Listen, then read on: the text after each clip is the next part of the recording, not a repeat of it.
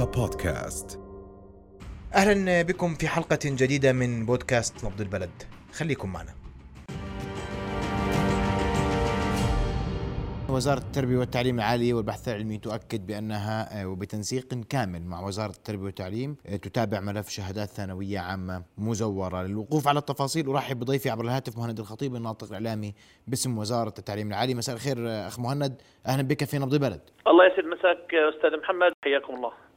اولا ما قصة الشهادات المزورة وكم شهادة ضبطتوا حتى اللحظة؟ آه، نعم سيدي. آه، فيما يتعلق آه، خلال فترة تدقيق طلبات القبول الموحد للعام الجامعي الحالي 21 22 وأثناء تدقيق كوادر وحدة تنسيق القبول الموحد لشهادات المعادلة اللي المفترض أن تكون صادرة عن وزارة التربية والتعليم الأردنية تبين لدينا تقريبا 15 شهادة معادلة صادرة من وزارة التربية والتعليم لثانوية من إحدى الدول العربية.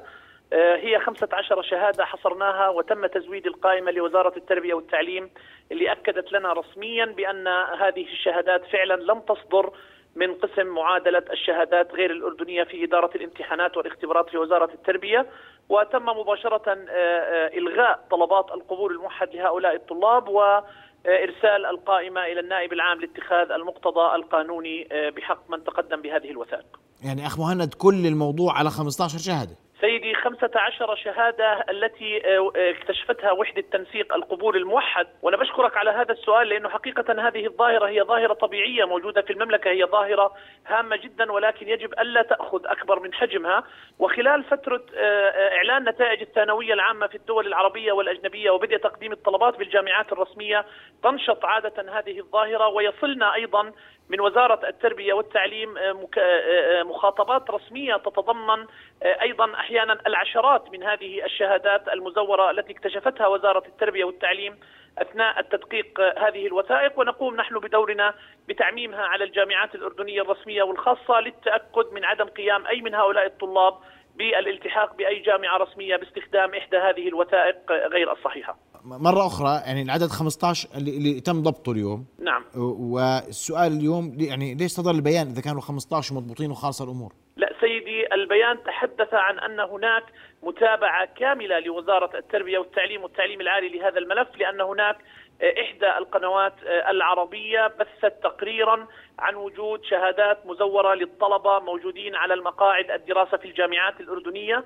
فأحببنا التأكيد على التنسيق الكامل بين الوزارتين وأن أي شهادات مزورة يتم اكتشافها من قبل وزارة التربية والتعليم أو من قبل وزارة التعليم العالي أثناء العمل في تدقيق وثائق الطلبة الأردنيين لأنه أيضا وزارة التربية قد تكتشف شهادات مزورة وغير صحيحة لعدد من الطلبة غير الأردنيين. وفي كلتا الحالتين تقوم الوزارة التعليم العالي بالمتابعة مع مؤسسات التعليم العالي الأردنية لمنع التحاق هؤلاء الطلبة في الجامعات الأردنية ومخاطبة النائب العام لاتخاذ المقتضى القانوني بحقهم لأن هذا الأمر وهذا التقرير حقيقة إذا لم توضح الوزارة هذه التفاصيل بشكل دقيق يمس سمعة قطاع التعليم العالي الأردني. يعني كل ما صدر اليوم كان ردا على آه، آه، تقرير صحفي تحدث عن وجود طلبة بشهادات مزورة وهو لبيان آه، دقة هذا التقرير.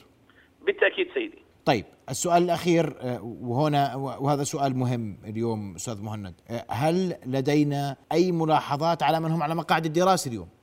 بالتأكيد لا لأنه وزارة التعليم العالي والبحث العلمي ومن خلال مديرية مؤسسات التعليم العالي وبعد انتهاء عملية القبول تقوم بتدقيق ملفات الطلبة المقبولين في الجامعات والكليات الخاصة وفي حال وجود أي ملاحظة على أي شهادة من هذه الشهادات أو اكتشاف أي اسم من الأسماء اللي ورد لنا من وزارة التربية والتعليم بأنه شهاداته غير صحيحة يتم مباشرة إيقاف قبول هذا الطالب وتحويله إلى النائب العام مباشرة. طيب أشكرك كل الشكر. ناطق الآن باسم وزارة التعليم العالي الأستاذ مهند الخطيب. أوضحت أن قضية الشهادات المزورة وما ورد على بعض وسائل الإعلام حول وجود طلبة يعني يعملون أو يدرسون على مقاعد دراسة بشهادات ثانوية مزورة هو غير صحيح وأن كل ما تم ضبطه هو 15 شهادة فقط آه، آه، أثناء آه، فترة القبول الموحد وتم تحويلها كاملة للنائب العام ولا طالب على مقاعد الدراسة ممن يحملون شهادات ثانوية